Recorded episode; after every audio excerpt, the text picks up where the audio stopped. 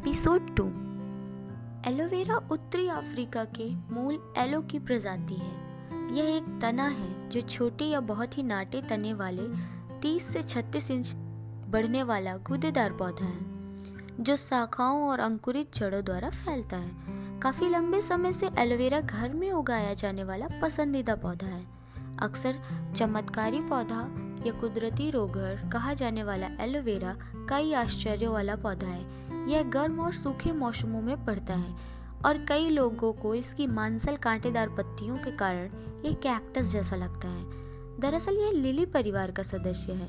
नमी को, बर्बादी को रोकने के लिए अपनी छित्रों को बंद करके यह तब भी नम रहता है जब अन्य पौधे मुरझा जाते हैं। एलोवेरा की 400 से भी ज़्यादा प्रजातियाँ हैं, लेकिन एलो बारबाडेंसिस मिलर पौधा ही ऐसा है जो अपने औषधीय गुणों के कारण मनुष्यों के लिए सबसे ज़्यादा फ़ायदेमंद है।